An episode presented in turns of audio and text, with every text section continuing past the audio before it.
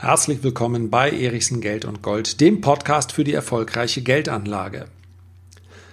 Der Milliardär und Hedgefondsgründer Stan Druckenmiller hat alle seine Aktien verkauft. Und zwar nicht etwa geplant, sondern innerhalb von zwei Tagen, nachdem er einen Tweet von Donald Trump gelesen hat. Auch wenn du den Namen vielleicht nicht kennst, Du solltest dir über das, was der Mann tut, wirklich Gedanken machen, denn Stan Druckenmiller hat an der Börse in den letzten 30 Jahren, wie er selber kürzlich in einem Interview korrigierte, eigentlich seien es 39 Jahre gewesen, nicht ein einziges Verlustjahr gehabt und kann dazu mit einer durchschnittlichen Rendite von 30 Prozent aufwarten. Wenn es also jemandem lohnt zuzuhören, dann ihm. Und das machen wir in diesem Podcast. Der Selfmade-Milliardär und Hedgefondsgründer Stan Druckenmiller ist in der Öffentlichkeit tatsächlich, zumindest wenn wir über die Finanzszene hinausgehen, weitgehend unbekannt. Den Namen George Soros kennen viele, Warren Buffett haben sicherlich auch schon viele gehört und wahrscheinlich wirst du auch schon von Ray Dalio gehört haben. Stan Druckenmiller hat aber eines, was die anderen drei genannten nicht haben. Er hat eine unglaubliche Laufbahn an der Börse hingelegt. Das gilt zwar auch für die anderen drei, aber Abgerechnet wird am Schluss und unter dem Strich. Und da macht Stan Druckenmiller tatsächlich niemand etwas vor. Aus eher ärmlichen Verhältnissen heraus, ja, tatsächlich war er ein Uni-Abbrecher, all diejenigen, die also etwas ähnliches planen oder hinter sich haben dürfen, Hoffnung schöpfen, hat er es geschafft auf ein Vermögen von mehr als 4,5 Milliarden Dollar. Und seine Anlageentscheidungen sind deshalb immer einen Blick wert, weil er tatsächlich, ich habe es bereits im Intro gesagt, in den letzten 39 Jahren nicht ein einziges Verlustjahr an der Börse hatte, sondern ganz im Gegenteil eine durchschnittliche Rendite von mehr als 30 Prozent erzielen kann. Und das ist eine Kombination, die ist nur sehr, sehr selten. Es gibt durchaus Hedgefonds, die mit bestimmten Strategien es schaffen, weitgehend marktneutral. Das heißt also unabhängig davon, ob sich die Indizes nun sehr stark aufwärts bewegen oder abwärts bewegen, eine positive Rendite zu erwirtschaften. Wenn wir uns den All-Weather Fund, das ist wahrscheinlich der bekannteste Hedgefonds überhaupt von Ray Dalio anschauen, dann hat auch der im Schnitt eine hohe einstellige Rendite. Das ist also durchaus bemerkenswert. Er hat allerdings durchaus auch Verlust, Verlustjahre gehabt. Und das ist eben bei Stan Druckenmiller anders. Man muss dazu sagen, Stan ist ganz sicherlich kein Buy-and-Hold-Anleger wie Warren Buffett. Das ist wahrscheinlich auch der Grund, warum er so selten zitiert wird, warum er ja in der Öffentlichkeit beileibe nicht über das Standing verfügt. Wahrscheinlich ist er selber ganz glücklich darüber, wie einige andere, weil man das, was er macht, eben nicht so einfach nachbilden kann. Man kann nicht wie bei Warren Buffett sich ein Depot anschauen und sagen, naja, dann kaufe ich eben die gleichen Sachen. Denn erstens muss er das, seit er seinen Hedgefonds im Jahr 2012 geschlossen hat, muss er es niemandem erzählen. Ja, es gibt noch die quartalsweise die sogenannten Filings von der SEC. Da kann man dann reinschauen, was hat er im Depot. Aber ansonsten ist er ja niemandem gegenüber Rechenschaft schuldig. Und zum Zweiten, und auch das unterscheidet, ihn ganz klar von ähm, Long-Term-Investoren wie etwa einem Warren Buffett, er ist eher ein Trader. Und im Trading, also im sehr aktiven Handel, ist es viel eher möglich, auf kurzfristige Strömungen am Markt zu reagieren. So, Schauen wir uns also an, was Stan Druckenmiller zuletzt äh, gesagt hat. Er hat nämlich ziemlich publikumswirksam auf CNBC verkündet, er sei komplett aus Aktien ausgestiegen und in Staatsanleihen gegangen. Mit der Begründung erstmal ganz einfach, ich will nicht in diesem Marktumfeld spielen. Was ist es, was ihm da so auf den Magen geschlagen ist? Ja, kurze Bedenkzeit. Natürlich. Donald Trump. Nun muss man dazu sagen, Donald Trump hat ja durchaus seine Dauerkritiker. Stan Druckenmiller gehört nicht dazu. Stan Druckenmiller hat äh, bereits früh, und auch das ist natürlich ein genialer Schachzug gewesen, in dem Moment, ihr könnt euch vielleicht erinnern, als Donald Trump gewählt wurde, beziehungsweise feststand, dass er ja doch ziemlich überraschend die Wahl zum US-Präsidenten äh, gewonnen hat, sind die Märkte erstmal massiv eingebrochen. Warum? weil Donald Trump praktisch nicht ausrechenbar war. Dabei, und das hat Stan Druckenmiller noch in derselben Woche gesagt, wenn es einen Präsidenten gibt, beziehungsweise jemals einen Präsidenten geben wird, der vermutlich seine Politik sogar abhängig davon macht, was an der Wall Street passiert, dann ist das Donald Trump. Ihr habt dort einen Geschäftsmann, das hat er im Übrigen neutral gesagt, zum Präsidenten gewählt. Also geht davon aus, dass dieser Geschäftsmann genau das will, was auch alle anderen Geschäftsmänner wollen. Er möchte nämlich Geld verdienen. So, und das geht im großen Stil für einen Investor nur, wenn die Aktienkurse steigen. Mittlerweile wissen wir, Donald Trump ist der Präsident der Märkte. Er hat sogar kürzlich das nur nebenbei. Kürzlich, meines Erachtens, das würde natürlich Herr Trump so niemals sehen, ganz unmittelbar auf die Wall Street reagiert. Er hat nämlich die Zölle, die er gegenüber Mexiko angedroht hat. Ich hatte schon den ähm, Lesern, beziehungsweise in dem Fall den Zusehern äh, der Renditespezialisten, hatte ich am Dienstag darauf Nachdem also dieser Tweet kam am Montag, wir werden, Entschuldigung, das war der äh, Tweet zu China. Wir hatten jetzt kürzlich einen Tweet, etwa zwei Wochen her, der gesagt hat, entweder löst Mexiko das Problem der illegalen Einwanderung oder es wird Strafzölle geben und diese Strafzölle steigen und steigen. Daraufhin ist der Markt massiv eingebrochen und schon am Tag danach, und ich möchte weiß Gott nicht behaupten, ich sei nun ein, ähm, ja, ich kann auch nicht hell sehen, aber es war so klar, dass Donald Trump sofort reagieren würde, wenn der Wall Street das nicht gefällt. Und der Wall Street hat es nicht gefallen. Der Mexiko ist einer der wichtig, nein, ist der wichtigste Handelspartner der USA. Und hier nun mit Strafzöllen zu drohen und das mit dem Thema illegale Einwanderung zu verknüpfen, das war selbst für die ziemlich harte Wall Street zu viel äh, Tobak. Und wir kommen gleich noch dazu, wer letztendlich die Zölle bezahlt. Das sind ja nicht die Mexikaner. Und daraufhin hat die Wall Street ähm, einiges an Federn gelassen. Und meines Erachtens hat der Präsident noch in derselben Woche reagiert, denn er hat sofort reagiert, korrigiert ist in dem Fall das Gleiche. Er hat nämlich gesagt, ja, Mexiko hat eingelenkt, Mexiko hat gesagt, äh, wir werden das Problem angehen. Das war es eigentlich schon. Also das allein, dieses Zugeständnis hätte normalerweise nie dazu geführt, dass Donald Trump nun einmal angedrohte Zölle wieder zurücknimmt. Aber das meine ich damit. Wenn der Markt ihm das Signal gibt, ähm, nee, nee, nee, nee, so nicht, dann reagiert Donald Trump. So, und eine Sekunde bitte. So, die Sekunde ist für, vorbei. Für euch war es vielleicht sogar noch weniger. Also, Donald Trump reagiert auf die Märkte. Und Stanley Druckenmiller hat auf Donald Trump reagiert. Und wenn wir uns das anschauen, am 5. Mai. Das ist der Tweet, um den es ging. Ich werde ihn einmal vorlesen, weil ich eins nicht möchte, dass Donald Trump nachher sagte, der Erichsen hat mich nicht mal richtig zitiert. Es ist relativ leicht, ihn zu zitieren. Er benutzt ja nun wahrlich keine, na sagen wir mal, aufwendigen Formulierungen. Äh, ganz kurz. Der Tweet, 5. Mai. Donald Trump. Wer übrigens mal Spaß haben will, der geht mal auf den Twitter-Account von Donald Trump. Da kommt täglich einiges, auch äh, durchaus ein humorvoller Mann.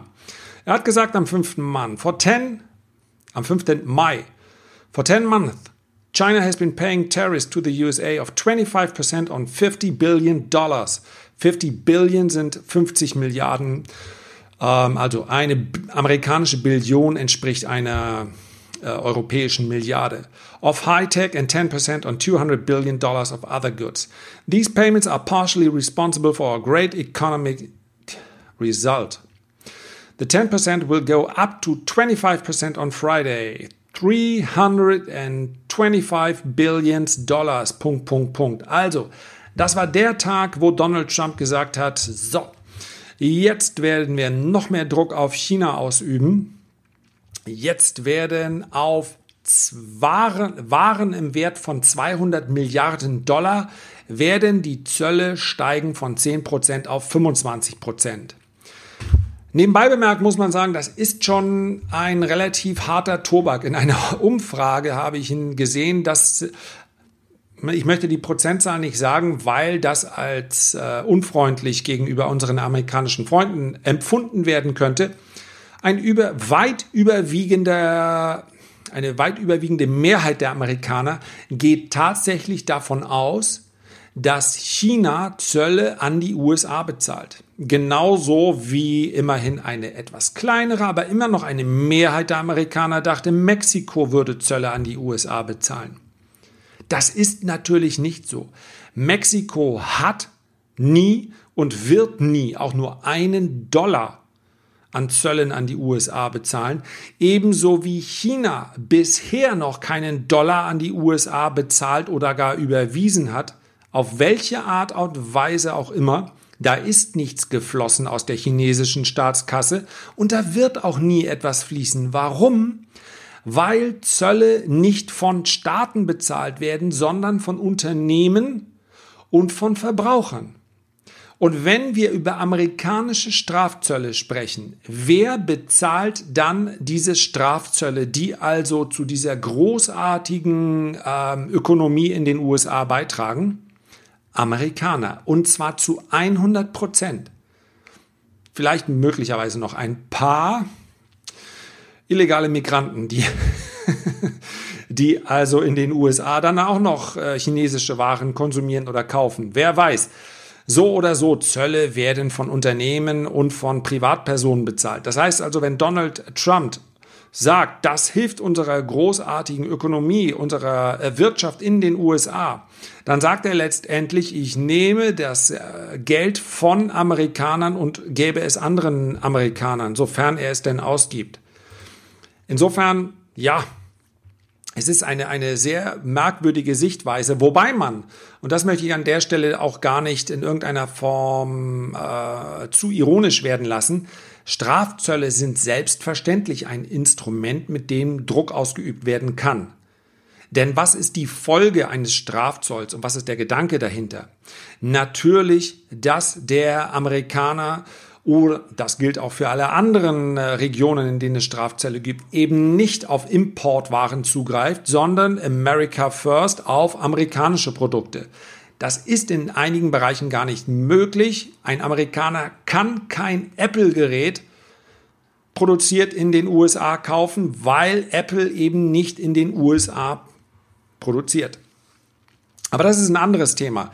Das ist genau der Tweet, in dem der, äh, der amerikanische Präsident also den Handelsstreit ja deutlich verschärft hat. In den folgenden Tagen wurde es dann noch schlimmer. Es ging dann auch noch auf Unternehmensebene. Huawei darf also keine amerikanischen Bauteile mehr verwenden und, und, und. Und genau dieser Tweet hat Stan Druckenmiller dazu veranlasst, zu sagen, ich steige aus. Das wird den Aktienmarkt derart belasten, dass ähm, vermutlich zum einen die Indizes deutlich fallen werden und zum anderen die Anleihekurse deutlich steigen werden. Warum? Anleihekurse steigen immer dann, wenn der Markt fallende Zinsen einpreist. Und der Gedanke dahinter ist relativ simpel. Wenn der Handelsstreit zwischen den USA und China sich weiter ausweitet, dann werden die, wird das wirtschaftliche Umfeld in den USA schwächer, die Konjunktur wird schwächer und wer muss es ausbaden? Natürlich die Fed, die amerikanische Notenbank. Die muss dann nämlich den Zins senken. Und während man das beispielsweise an Währungsverhältnissen wie dem Euro-US-Dollar auch sehr gut erkennen kann, der Euro hat sich in der Folge leicht erholt gegenüber dem Dollar, sieht man das an den Anleihemärkten noch so sehr viel unmittelbarer. Also wie ist die Erwartungshaltung gegenüber den äh, Zinsen in der Zukunft? So, Soweit also die großen Überschriften. Die Überschriften in deutschen Finanzportalen, aber auch auf äh, amerikanischen Finanzportalen. Da steht also quasi wie in Stein gemeißelt, Stan Druckenmiller hat seine Aktien verkauft. Indizes können nur zurückkommen. Das heißt also fallen. Dieser Podcast könnte also an dieser Stelle enden und dann würdest du möglicherweise rausgehen und sagen, ich hab's doch gewusst. Mein Bauchgefühl hat mir schon die ganze Zeit verraten. Aktien müssen doch irgendwann fallen in diesem Umfeld. Ganz so einfach ist es aber nicht. Denn Stan Druckenmiller ist ein Profi. Das heißt, Stan Druckenmiller geht nicht raus und sagt, entweder der Markt fällt oder der Markt steigt. Ich habe mir mehrere Interviews angesehen, sowohl in schriftlicher Form als auch äh, Videos bei CNBC und so weiter. Und Stan Bracken, Druckenmiller hat sehr genau präzisiert, wie er persönlich den Markt jetzt einschätzt. Das ist dann nicht mehr so spektakulär wie die Überschriften, zeigt aber meines Erachtens sehr genau, wie man so einen Markt angehen sollte. Zuerst einmal muss man festhalten, ein für ihn hat sich das Ganze. Obwohl man ja nun denken könnte, tja, Aktien sind, haben sich aber sehr schön erholt wieder in den letzten zwei Wochen. Da hat der liebe Hedgefonds-Milliardär äh, aber dann aufs falsche Pferd gesetzt, indem er alles verkauft hat. Tatsächlich ist ja aber der zweite Teil des Satzes gewesen, er ist in Staatsanleihen gegangen. Und das war schon wieder ein genialer Schachzug. Denn als Stan Druckenmiller in die Staatsanleihen reingegangen ist, da stand die Rendite für zweijährige Staatsanleihen, also man unterscheidet in der Regel einjährige, fünfjährige, zweijährige und dreißigjährige Laufzeit. Zweijährige Staatsanleihen standen bei 2,3 Prozent. Und jetzt stehen sie noch bei 1,85 Prozent. Das ist ein prozentual ein enormer Verlust und das heißt gleichzeitig, Anleihen sind im Kurs deutlich gestiegen. Schon hier hat also dieser Schachzug sich für Stan Druckenmiller gelohnt, obwohl er mit den Aktien kein, äh, nicht ganz richtig lag. Und das ist auch entscheidend. Er hat es auch nochmal deutlich präzisiert. Er ist nicht aus allen Aktien ausgestiegen, sondern er ist netto netto in Aktien nicht long gewesen. Was heißt das? Ist gar nicht so kompliziert. Long heißt, man hält Aktien, spekuliert oder hofft oder erwartet steigende Kurse. Short heißt, man hat Aktien verkauft bzw. leer verkauft, um sie günstiger wieder zurückzukaufen. Manchmal steht hinter diesen beiden Begriffen auch einfach nur eine Marktmeinung. Das heißt also, wenn jemand sich tendenziell long äußert, ob das nun eine Hedgefondsgröße, ein Topmanager oder sonst ist, dann erwartet er steigende Kurse, bei Short eher fallende Kurse. So kann man sich das merken. Mittlerweile hat er eingeräumt, ist er zum Teil wieder in Aktien gestiegen und das ist großartig. Großartig in der Art, wenn man überlegt, der Mann ist also seit 39 Jahren ohne Verlustjahr. Klingt das jetzt vielleicht wankelmütig? Innerhalb von drei Wochen zu sagen, ähm, ich steige komplett aus Aktien aus und drei Wochen später zu einem höheren Kurs dann wieder einzusteigen, aus meiner Sicht klingt das nicht wankelmütig, sondern extrem professionell. Der Markt hat nicht so reagiert, zumindest auf Aktienseite, wie er das erwartet hat. Und was ist die Folge dessen? Er reagiert selber und geht teilweise wieder in Aktien, weil er sagt, okay, der Markt kauft die Geschichte so, wie Trump sie eben vorstellt dann habe ich mich geirrt und dann werde ich dementsprechend auch wieder investieren. Vorher, wie gesagt, war er auch nicht komplett raus, er war nur unter dem Strich etwa ähm, ausgeglichen gewichtet. So, dann spricht man eben von einer Netto-Position.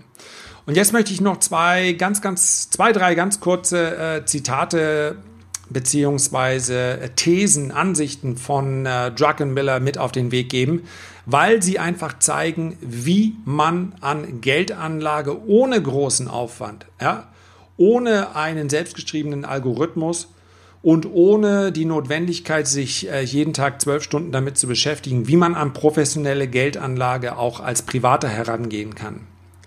Zum einen denkt Druckenmiller nicht binär. Er sagt also nicht, der Markt steigt entweder oder er fällt, sondern er betrachtet das sogenannte Chance-Risiko-Verhältnis. Das heißt also, wie viel kann ich bei einem Investment, gleich ob in Gold oder in Aktien oder in äh, Staatsanleihen, wie viel kann ich hier potenziell gewinnen und welcher möglicher Verlust steht dem gegenüber.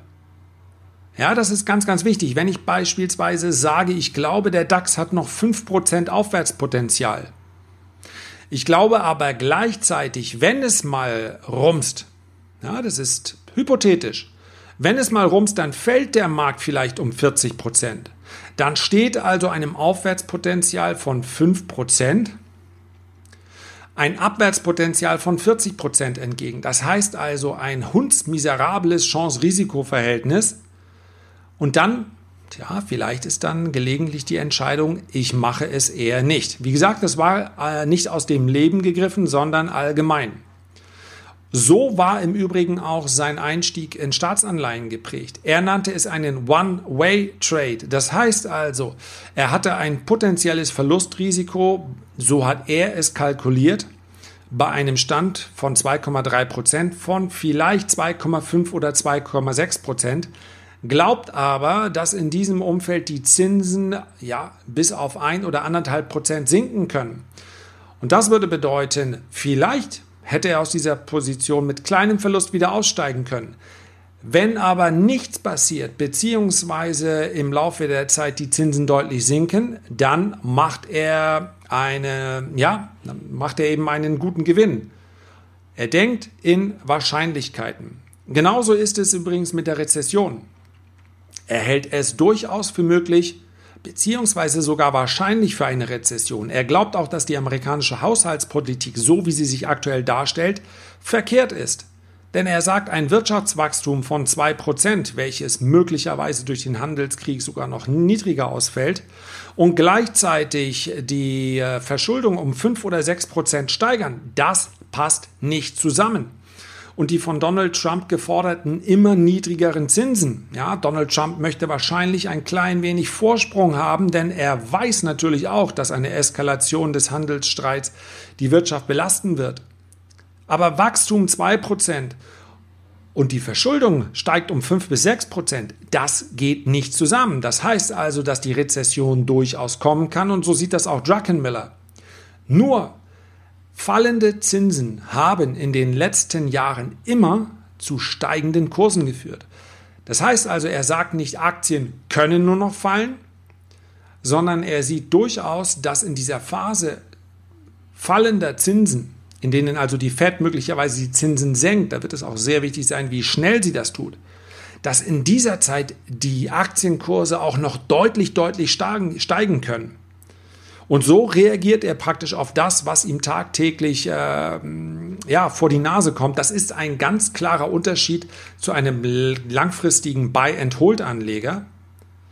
Das widerspricht der Buy-and-Hold-Anlage nicht. Das heißt also, ein Buy-and-Hold-Anleger ist überzeugt von der Qualität des Unternehmens und der kauft in Schwächephasen nach.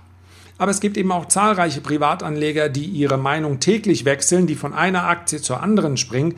Und das ist eben keine logische Herangehensweise. Und insbesondere in dem Moment, wo sie ausgestiegen sind, denken dann Privatanleger, naja, jetzt kann es eigentlich nur noch fallen. Und dann suchen sie händeringend überall in Foren, in Artikeln, auf YouTube, suchen sie also nach den Meinungen, die genau ihren eigenen Standpunkt verstärken, statt genau das Gegenteil zu tun. Wenn ich einen Standpunkt vertrete, dann suche ich zuerst einmal nach Widerspruch. Dann suche ich zu denen, die mir möglicherweise sagen, Erichsen, dein Standpunkt ist nicht korrekt. Und zwar weil, weil, weil. Und so damit umzugehen, erscheint mir wesentlich sinnvoller, als irgendwann mal einen Standpunkt zu formulieren. Und der häufigste Standpunkt vieler Untergangspropheten ist eben, der Markt wird in Schutt und Asche zerfallen. Zum einen ist das aufgrund der Produktivität, die wir weltweit sehen, sehr, sehr unwahrscheinlich. Zum anderen ist die Globalisierung immer noch etwas, was die Wirtschaft über Jahre hinaus äh, hochhalten kann. Aber wir dürfen eben auch nicht vergessen, wenn solche Projekte wie äh, 5G, also 5G, in der Art torpediert werden, dass die äh, Amerikaner mit den Chinesen momentan nicht zusammenarbeiten, die Chinesen äh, mit den Russen, das gefällt wiederum den Europäern nicht, ja, dann kann sich so etwas auch mal verschieben. Und dann können Aktienmärkte eben auch korrigieren. Aber wichtig ist eben, seinen eigenen Standpunkt durchaus zu formulieren, aber eben auch bereit zu sein, diesen Standpunkt in Frage zu stellen. Und lass mich dir abschließend noch sagen, Stan Druckenmiller ist alles andere als ein ganz typischer Kapitalist, bei dem man sagen könnte, die Agenda ist doch klar, der will es einfach so haben, dass die Aktienkurse steigen. Das will er nicht. Er ist zum Beispiel der Ansicht, dass ein vernünftiges Zinsniveau irgendwo dauerhaft im Schnitt bei drei bis vier Prozent liegen sollte, um den Notenbanken auch Spielraum zu geben. Er ist zum Beispiel der Meinung, dass äh, Kapitalerträge versteuert werden sollen und zwar nicht gering, sondern mit dem eigenen Einkommensteuersatz. Er ist zum Beispiel der Meinung, dass die, die, dieses Ungleichgewicht zwischen dem oberen Prozent der Bevölkerung und der unteren Einkommensschicht viel zu groß ist und zu Verwerfungen führen wird, die, ähm, ja, die Donald Trump momentan überhaupt nicht bespricht, überhaupt nicht zum Thema macht. Aus seiner Sicht also eine große äh, Gefahr.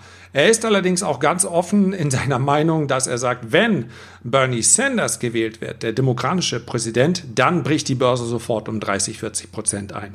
So, das mal als kleines, ähm, ja, als Schlusswort würde ich noch nicht sagen, denn eins fehlt noch, denn es gibt eine vereinende Komponente, die sich durch die letzten Statements von Druckenmiller sämtlich durchgezogen hat. Er ist nämlich für eine Anlageklasse relativ bullish, neben Anleihen. Gold. So, und deswegen habe ich äh, ähm, werde ich selbstverständlich auch im nächsten Ericsson Report wieder ganz genau auf den Goldpreis schauen. Der Goldpreis ist kurz davor, nach oben, nach oben auszubrechen. Aus meiner Sicht kann es hier zu einem Signal kommen, welches den Goldmarkt über Jahre hinaus beeinflussen wird. Wer also den Report unter www.erichsen-report bisher noch nicht gelesen hat, der sollte es spätestens jetzt tun, denn ich übertreibe nicht, wenn ich sage, das ist möglicherweise eine Einstiegsgelegenheit, die man so in den nächsten Jahren nicht wieder sehen wird. Das soll es jetzt aber für heute sein. Ich tja, kann nur empfehlen, Stanley Druckenmiller heißt der Mann, geschrieben Druckenmiller. Wenn ihr von dem was hört, dann hört genau hin.